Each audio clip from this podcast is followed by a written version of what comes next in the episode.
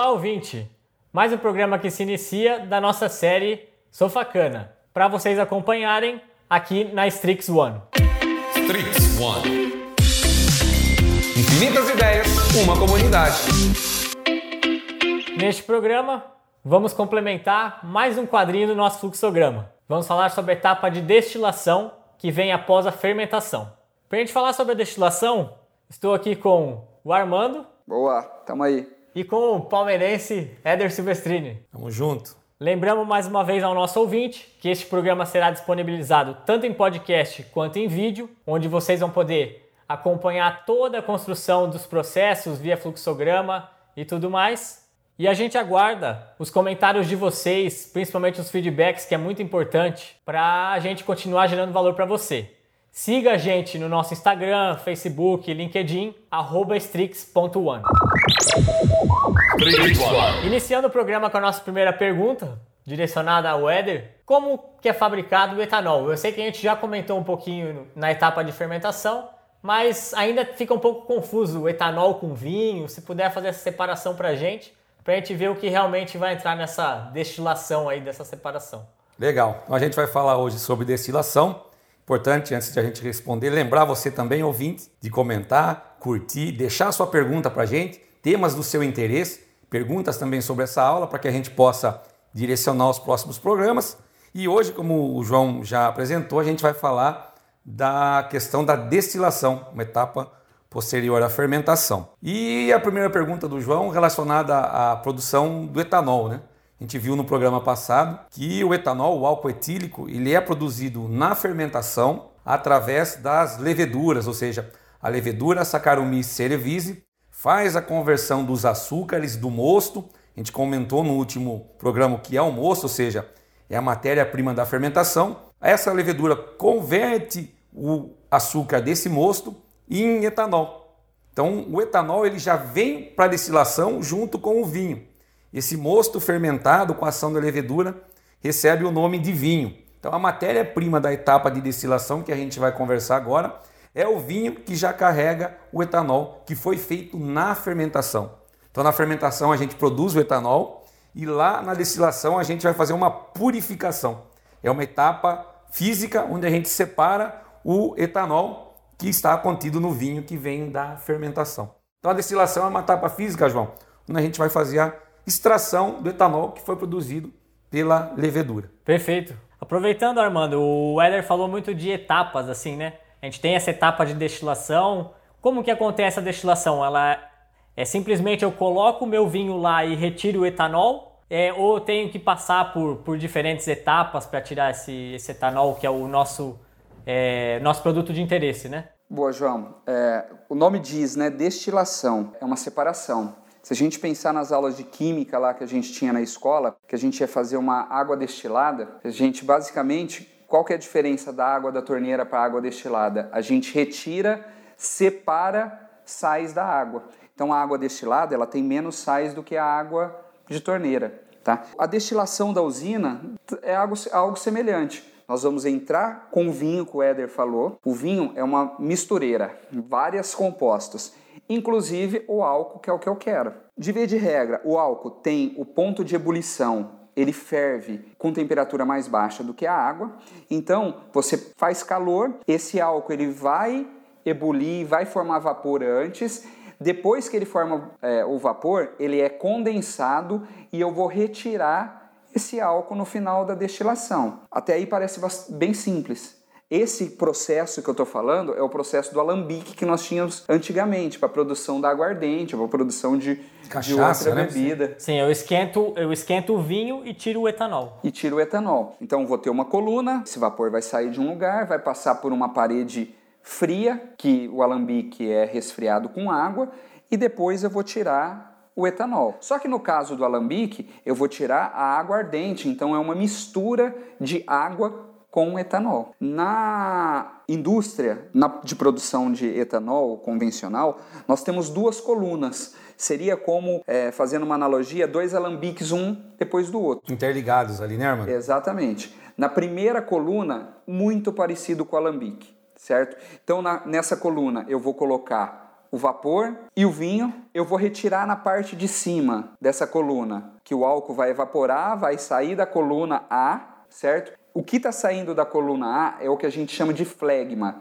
Flegma é uma mistura de água e etanol.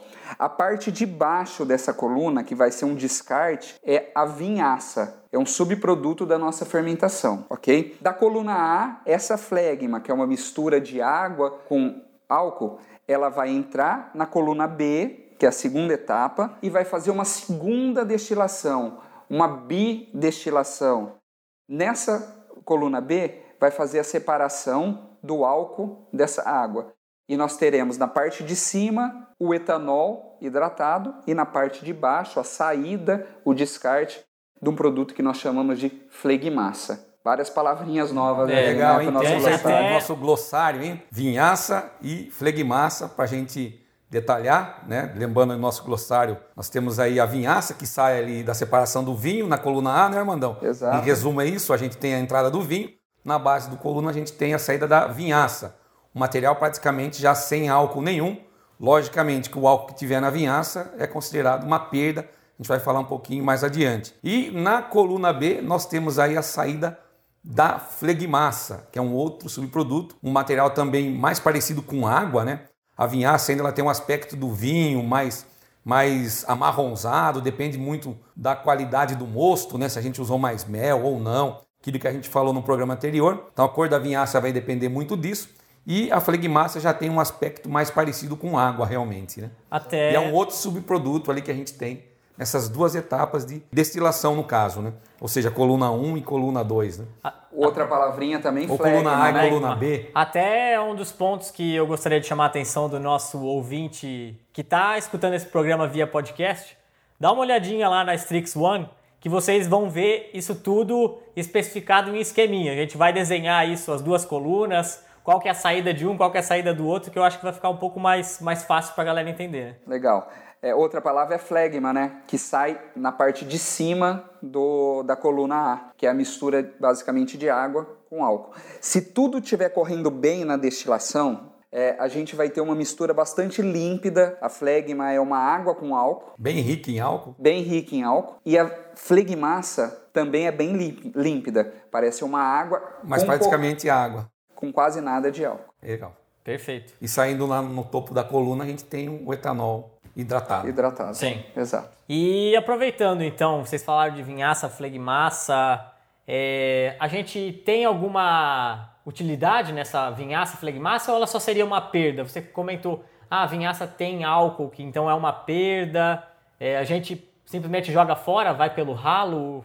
O que, que seria isso? A, a vinhaça eu vou explicar já já para os nossos ouvintes, mas antes eu queria voltar rapidinho em alguns termos que o Armando usou ali, que são termos assim bastante coloquiais, né?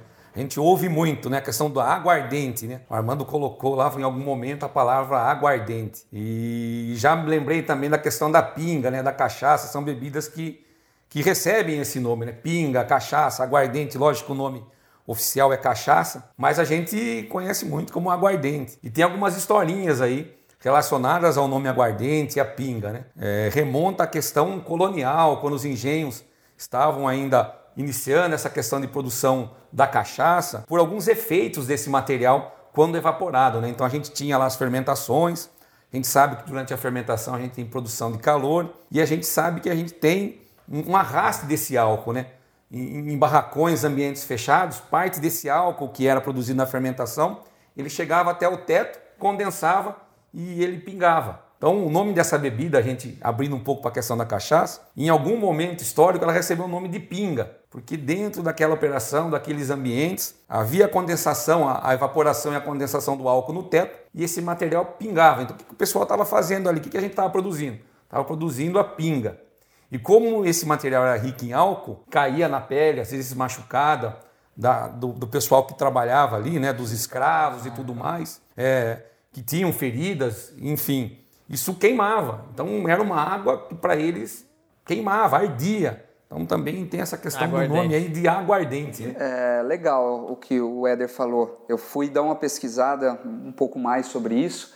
Essa é uma das histórias, existem outras histórias, é como se fosse uma lenda, né? Nós estamos Exato. falando do, da origem da palavra, da etimologia dos nomes, né? Aguardente, alguns historiadores aí diz que ela já era atribuída a, a bebidas destiladas, justamente porque na hora que tomava ardia, ardia. também. E a pinga também tem é, origem da, do alambique, porque no alambique pingava, gotejava a, a aguardente. Ou seja, lá. São versões, né, Armando? Exatamente. O que é certo e o que é errado. Não, não tem, não né? Não tem eu certo acho que é, e errado. É, é cultura. É, é cultura, cultura, cultura é. Não tem certo e errado. Isso que é legal, né? É. Isso que é o mais legal. Isso é importante. A gente conhecer as vertentes das palavras, eu acho que é bastante interessante. Voltando, voltando para a pergunta. pergunta do João, é, a questão da vinhaça, ela é um subproduto, mas ele é um material ainda muito utilizado pelas unidades industriais, né?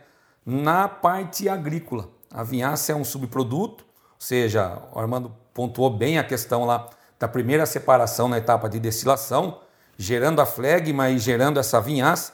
Essa vinhaça tem muita matéria orgânica e também tem muitos sais, entre ele o potássio. E a gente sabe que para adubação, para a gente cultivar, é, seja a própria cana-de-açúcar ou outras culturas, a gente precisa de nutrientes. Então a vinhaça acaba sendo utilizada, ó, João, como um, uma fertilização, como um, como um componente que vai agregar junto a outros compostos na adubação da própria cana-de-açúcar.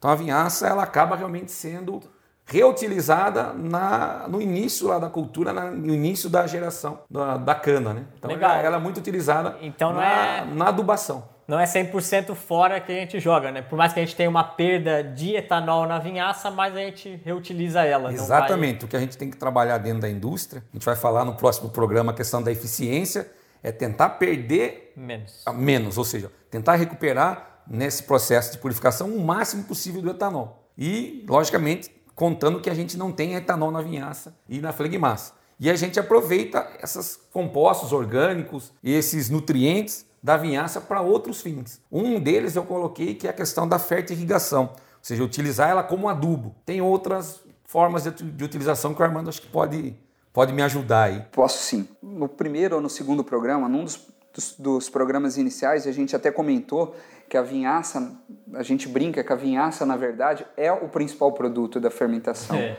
porque a gente gera muito mais vinhaça do que etanol. Então, a gente... Para cada litro de...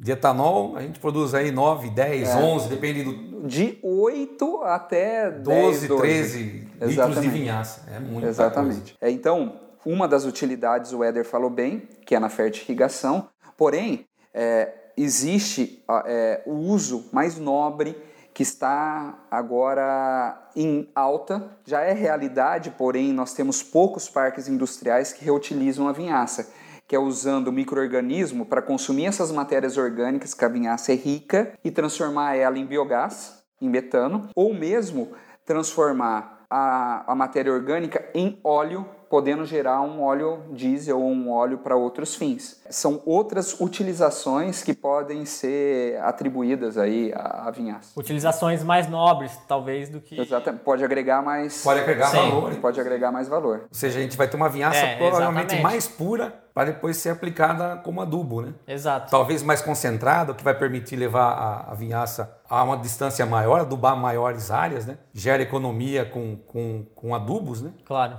Inclusive então, em alguns... Muitas, muitas vantagens, né, Armando? Sim, inclusive em alguns outros países já não se pode mais jogar essa vinhaça em campo. Precisa dar uma outra utilização para essa vinhaça. Então alguns é, concentram muito, fazem xarope, colocam em adubo...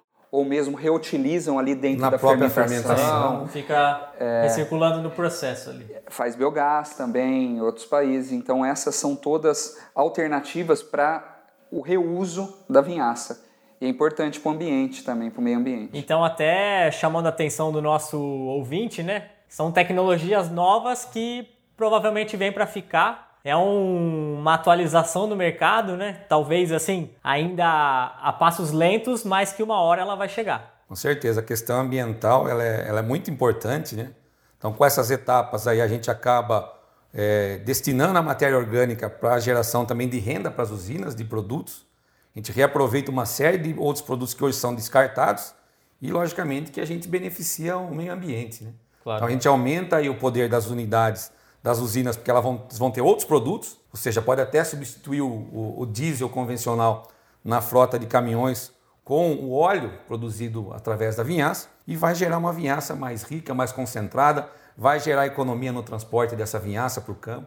Então são tecnologias aí que com certeza vêm para ficar. Começa a fechar ciclos, né? Exatamente, eu acho que João. A própria usina vai se, se reaproveitando, vai se modernizando. E o etanol está cada vez mais limpo. E né? Aquela coisa da economia circular que também veio para ficar, que você vai fechando ciclos e vai poluindo menos, né? Subprodutos que vão virando novos é. produtos e a gente vai realmente poluindo cada vez menos. E as usinas virando biorrefinarias. Até Exato. É um ponto que eu acho que eu gosto de sempre falar assim no, quando eu estou comunicando sobre, sobre as unidades industriais, que a gente fala da destilação, destilação de petróleo e tudo mais, então a gente vem como mais um produto, daqui a pouco a gente vai ter tanto produto quanto uma destilação de petróleo, provavelmente. É, a gente tem muito essa questão dos termos aí, né? Isso que é, é importante ver essa evolução. A gente falava de usina e destilaria, depois a gente começou a falar de é, setor sucro-alcooleiro, a gente já está falando de setor sucro-energético, a gente já está falando de biorefinaria, ou seja, a gente está realmente... É, galgando e reutilizando subprodutos, demos conta do bagaço gerando eletricidade, a vinhaça sendo convertida em outros produtos, ou seja, a gente vem fechando e, realmente ciclos bastante positivos. É, e o bio cada vez fortalecendo mais, né? Essa parte do meio ambiente e economia circular, a gente vem ganhando força. Com toda certeza. Muito né? legal. Complementando a sua pergunta, é, João, faltou a flegmassa, né, para a gente falar o uso Verdade. da flegmassa. O uso Boa, da flegmassa, por ela estar tá, é, só água, praticamente só água, pouquíssima quantidade de etanol, é, a gente poderia jogá-la fora e não fazer mal nenhum para o ambiente, sim. Porém, essa flegmassa sai numa temperatura muito alta lá.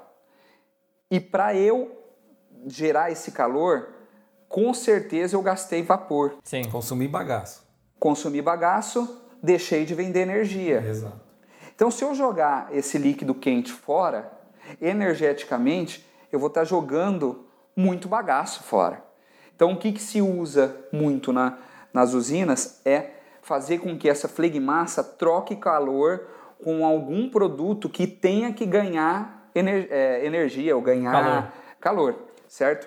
É, então, ela pode ser usada para ganhar calor, e é usada, e também ela é usada para fazer limpeza. Como que é uma água com pureza alta e temperatura alta, você pode passar em tubulações para fazer limpeza e matar bactérias também, que nós comentamos no programa anterior, né? Que, que elas... são os problemas da fermentação. Exatamente. E essas bactérias, elas existem em todo o nosso parque industrial, não só na fermentação. Ficam aderidas em tubulações e tudo mais, né? É, formando biofilmes, que a gente chama, Sim. passando essa flegmassa quente com velocidade, a gente consegue fazer essa limpeza. Que então, bom. A vinhaça, ela tem matéria orgânica e grande valor agregado, com potencial, né, de valor agregado. Hoje ainda é pouco utilizada, mas eu tenho certeza que daqui a alguns anos é, vai ser muito utilizada. E a flegmassa seria mais uma questão de limpeza mesmo, e o calor dela é importante. Sim, mas muito legal, porque também não se joga fora...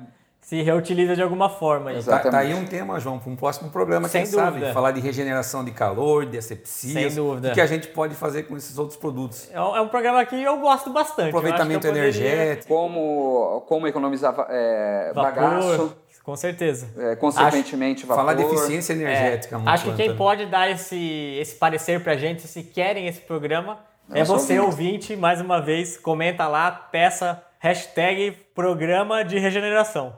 Aí a gente, a gente vai falar de, de economia. É, né? Geração Exato. de energia que Exatamente. a gente começa a puxar esses, esses outros assuntos. Então, o Éder comentou bastante de eficiência. Eu, eu imagino que a gente tem alguns indicadores que a gente precisa medir na destilação para a gente saber se a gente está sendo eficiente ou não. Quais são esses indicadores? Como que eu posso ter essa real dimensão de eu, se eu estou sendo, se eu estou tendo uma boa destilação ou não? É, Existem algumas perdas que a gente mede. Existem outras perdas que não medimos, mas sabemos que ela existe.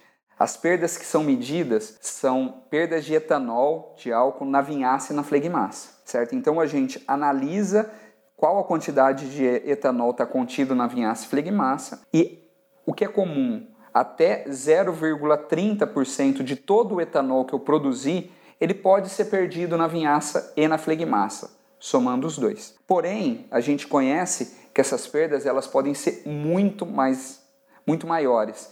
E no passado, o Edinho já está aqui na Fermentec há vinte anos quase.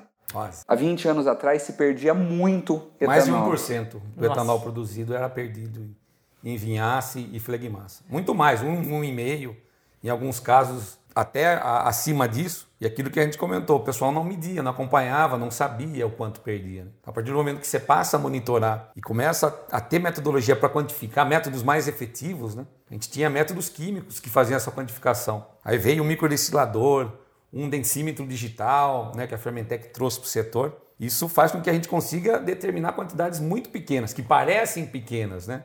Sim. Ou seja, zero vírgula zero três, zero vírgula zero quatro, zero vírgula zero cinco por cento de álcool na vinhaça. Parece pequeno, mas quando a gente vê o volume de produção que nós temos, isso chega aos valores que o Armando falou, zero vírgula dois, zero vírgula três, às vezes até um por cento de perda. Então as quantificações, a evolução nas metodologias foi muito importante, né? Porque, vamos lá, ó, hoje existem usinas que produzem um milhão de litros de etanol por dia. Ou seja, se nós pegarmos aí um por cento, é uma paulada, né? É bastante significativo. Vai dar dez mil litros, é isso, né? Se eu não errei a conta aqui.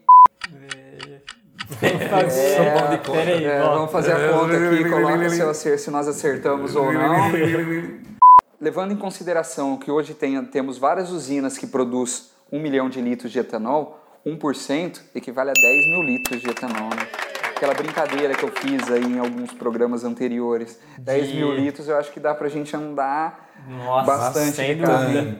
Ah, você Até faz pra trocar de carro. dez mil litros vezes dá. O valor do etanol é um valor bem expressivo aí também, por dia, né? Exatamente, por dia. Se, por gente, dia. se nós é, pensarmos que hoje, em média, os clientes trabalham vinte dias na safra, só ir fazendo a continha. É, desculpa, duzentos dias na safra. Até mais, né? É só a gente fazer as continhas. Sim, bastante coisa. Bastante, bastante. A gente tem que tomar, tomar cuidado aí. Mais uma perda, né? Que a gente chama atenção, que a gente tem que ficar de olho e monitorar e tudo mais pra gente ser eficiente, né? Que você pode conferir o Ser Eficiente no programa oito, que vai estar aí embaixo na, na Strix One. Que vocês podem visualizar se você está sendo eficiente, como calcular essa eficiência, o que é uma eficiência. Então acompanha aí com a gente. Legal. Então, nós comentamos aí de duas perdas que a gente deve controlar, que serve para avaliar a destilação. É, Existem algumas outras é, parâmetros que a gente deve acompanhar, principalmente temperaturas. Então, temperaturas, pressão. É, pressão. Isso tudo são parâmetros que, que é, são... Na hora que a gente projeta essas colunas, elas são pré-estabelecidas e nós temos que manter essas temperaturas e pressões. Poucas vazões de vinho, né? Exato. É, além disso, existe uma perda que a gente chama de perda, muitas das vezes ela é invisível. No topo das duas colunas, tanto na A quanto na B, existe o que nós chamamos de degasagem. Esse, essa sistemática, essa etapa, ela serve para tirar alguns materiais incondensáveis. São é, vapores que não foram condensados.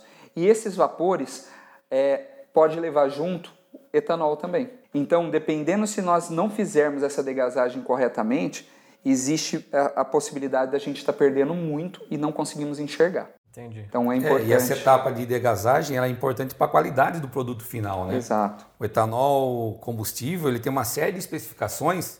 Existem também outras formas de a gente produzir o etanol, existem é, alguns álcoois especiais, né, com outros níveis de padrão que requerem a, a utilização de uma degasagem mais efetiva, ou seja, com uma temperatura mais elevada que vai efetivamente gerar mais perda de etanol. Mas tudo isso para a gente garantir a qualidade do produto final. Entendi. Então muitas vezes se trabalha com umas temperaturas mais elevadas nos topos das colunas, nas trombetas, é, aceitando uma perda para ter um produto final de melhor qualidade, com menos compostos. Como a destilação é uma etapa de purificação, a gente tem uma especificação de purificação claro. do etanol produzido. Então, dependendo do nível, se eu vou destinar isso para bebida, se eu vou destinar para medicamento, para onde eu vou destinar, eu posso trabalhar com diversas variações aí nas temperaturas, por exemplo, entre outros, para garantir essa qualidade do produto final. Tipo, o equipamento é o mesmo, o produto final é que se diferencia e Exatamente. vai ditar Algumas esse ritmo, né? Vai ditar vão, esse ritmo. Vão mudar, exato. Então, voltando a fazer uma analogia com a alambique, é, certeza que os nossos ouvintes já ouviram falar lá na produção de cachaça, né? Sobre cabeça e cauda. E os processos são parecidos de destilação, né? Só que um usa o alambique e o outro usa as colunas de destilação. Vamos entender aí o que seria essa cabeça e cauda e como é chamada no nosso setor. Cabeça é o início. São aqueles álcoois que tem...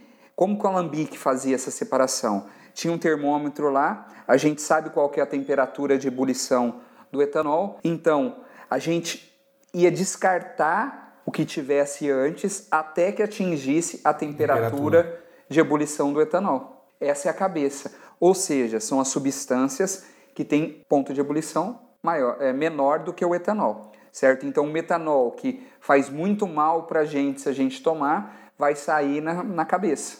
Isso. Certo? E isso acontece na nossa indústria também e é chamada de álcool de segunda. Ela sai na parte de cima da coluna A, certo? Da primeira coluna. Aí você tem o coração, que seria o meio, é o etanol, é a cachaça puríssima do nosso alambique. Que seria a nossa flegma.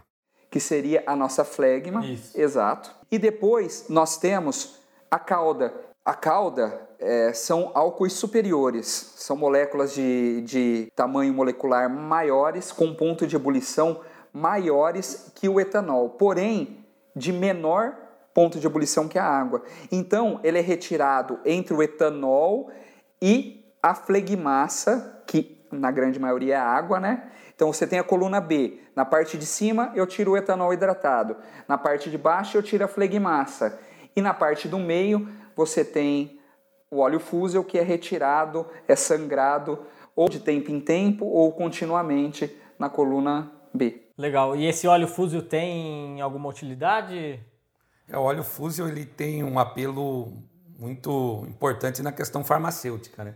Ele é vendido muito para a questão de medicamentos, cosméticos também. É, conheço pessoas que passam quando tem, é, por exemplo, a, alguma dificuldade, dor muscular. Já vi o pessoal pegar o artrite, tal do, né? O óleo de cana para artrite e tal, coloca arnica junto, diz que é um santo remédio. E essa questão dessas propriedades que ele tem, um pouco mais viscoso, que o, essa característica de óleo mesmo, a gente sabe que são uma mistura de, de, de álcoois, mas tem essa questão mais viscosa. Ela é muito utilizada, requerida nessa questão também de, de medicamentos e também nessa questão de cosméticos. cosméticos. É muito usado pra, na indústria de cosméticos. Só que a gente tem que tomar bastante cuidado que nesse óleo fusel aí, a gente tem muito álcool que sai com óleo fusel também. Etanol que sai com óleo fusel, não álcool, né? Porque álcool são álcoois, né? Uhum. É, então, sai o óleo fusel junto com o etanol. Então, é necessário a gente fazer é, um tratamento, decantação, ou colocar um sal para dividir fase. Para re- recuperar esse etanol, né, para recuperar o etanol. Porque senão é, é uma per- pode ser uma perda uma também. Perda. E existe muitas usinas que não faz essa separação, ou até faz, mas depois retorna ela para o etanol carburante. Entendi. Não tem comprador, então ela vende como etanol. É, mas ele tem um fio mais nobre, o preço do óleo fusel ele é maior do, maior que, o do que, etanol. que o etanol. Exato. O Armando teve uma fala que ele comentou muito bem ali na hora que ele estava separando as, a, os locais de saída de óleo fusel, de flegmassa e de etanol. Ele comentou de etanol hidratado. Até gostaria que na hora da edição colocasse um, um replay do Armando falando dessa parte de etanol hidratado. Então você tem a coluna B. Na parte de cima eu tiro o etanol hidratado. Na parte de baixo eu tiro a flegmassa. E na parte do meio... você tem o óleo fusel que é retirado, é sangrado, ou de tempo em tempo, ou continuamente na coluna B. Então, me veio aqui na cabeça, assim, se a gente tem o objetivo da, na destilação de retirar água do etanol, né? Retirar etanol. Por que que ainda é etanol hidratado? O que que acontece que a gente ainda não tem esse etanol cem por cento? Ele ainda tem essa hidratação, essa água junto. Ah, existe uma dificuldade... Na, na forma com que a gente faz as separações hoje com as colunas, né? É uma propriedade química dessa mistura que a gente tem de água e etanol que a gente consegue, através do uso de calor e de colunas, retirar até uma certa porcentagem de água. Depois eles têm um comportamento onde a gente não consegue mais fisicamente realizar essa separação. Então, a gente pode continuar destilando ali que a gente vai continuar mandando um material com álcool e água. A gente já não consegue quebrar essa interação da água com o álcool. Então, para a gente chegar no etanol anidro, ou seja, sem água, a gente precisa lançar a mão de outras etapas. Além da etapa convencional de destilação, a gente tem que buscar outras etapas de purificação para chegar no etanol livre de água, no etanol que a gente chama de anidro. É o cem por cento, né? Que é o etanol mais próximo a cem por cento. O nome bonito para essa mistura aí, que seria o álcool hidratado, é azeotrópica. Azeotrópica. Eu vi isso na minha aula de termodinâmica e fisicoquímica. Exatamente. Para quem se identificar aí... Não consegue dividir mais, né? Já tá... Você tão... pode continuar com a etapa destilando, tentando separar por diferença de ponto de ebulição, e você não, não consegue. Então você precisa utilizar alguma outra ferramenta dentro desse meio, dessa mistura, para conseguir fazer essa separação. E no processo nosso, nós temos basicamente três etapas. Não vamos detalhar elas aqui. É um tema para um outro programa, logicamente, se você comentar, né, João? É, vamos deixar o... Deixar o ouvinte pedir para a gente. Exatamente. Mas, basicamente, nós temos aí a separação utilizando o M E G, monoetileno-glicol, uma separação onde a gente pode utilizar peneiras moleculares e uma terceira etapa onde a gente pode utilizar uma outra substância, que é o ciclohexano. Então, nós temos três operações, duas que utilizam é, outras substâncias químicas e uma terceira que é a peneira molecular, que a gente pode detalhar num outro programa, se o pessoal pedir muito pra gente, João. Essas substâncias você mistura daí nesse etanol hidratado e passa por um outro processo de destilação, Exatamente. né? Exatamente. São outros processos que vão garantir essa separação. São substâncias que têm mais afinidade com uma ou com outra substância e vão ajudar a gente efetivamente separar o etanol que a gente quer da água. Os projetos mais novos vêm utilizando a peneira molecular. Exatamente. Vamos falar em, se a gente for pensar numa evolução, hoje o que é de maior tecnologia seria o uso da peneira molecular. Que é um equipamento daí. Sim. Inicialmente lá o M E G, depois o ciclohexano e agora a questão da peneira molecular. Ah, legal. Acho que esse programa foi enriquecedor, né? Se a gente puder... É, eu queria... Mais uma Vamos coisinha, lá. João. A gente falou do etanol hidratado e do etanol anidro. A gente ainda tem um outro tipo de etanol com valor agregado bem grande, que é um etanol de maior pureza, que a gente chama de etanol neutro. Existem outras especificações dentro desse neutro. Padrão é, Coreia, é... padrão Japão, depende para onde você vai vender, tem, tem alguns um, padrões, né? Uma questão de exportação aí também. Questão de importação. A gente fala, fala um pouquinho também no programa oito, que vai ser o próximo programa, mas também não entramos em detalhes. É, porém, para se produzir esse cara, que é o álcool neutro, é, normalmente ou você tem que adaptar o seu sistema de destilação para ter duas colunas ou, e ter uma terceira coluna, que seria uma coluna de retificação, ou existem muitas unidades que têm uma coluna à parte só para retificar. Então, esse etanol retificado, esse etanol neutro, ele pode ter uso para cosmético, para bebidas. Hoje, a grande maioria dessas bebidas destiladas que nós temos no Brasil, essas bebidas mais baratas, vodkas, uísque, elas são todas formuladas a partir de álcool neutro. Então, pega o álcool neutro e coloca, coloca algumas substâncias, sabores, para se, é, para imitar ou para lembrar a bebida original. É, existem unidades que, por exemplo, pegam esse etanol anidro, fazem uma diluição, esse etanol neutro, né? Perdão.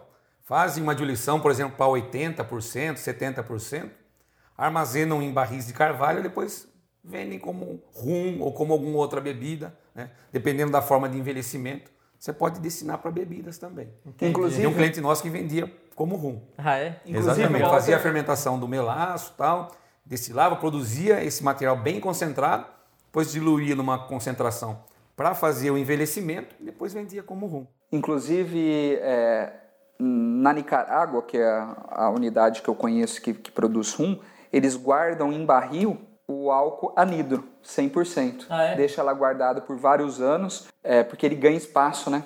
Ah, ele vai é ter todo o rum dele dentro do, do barril.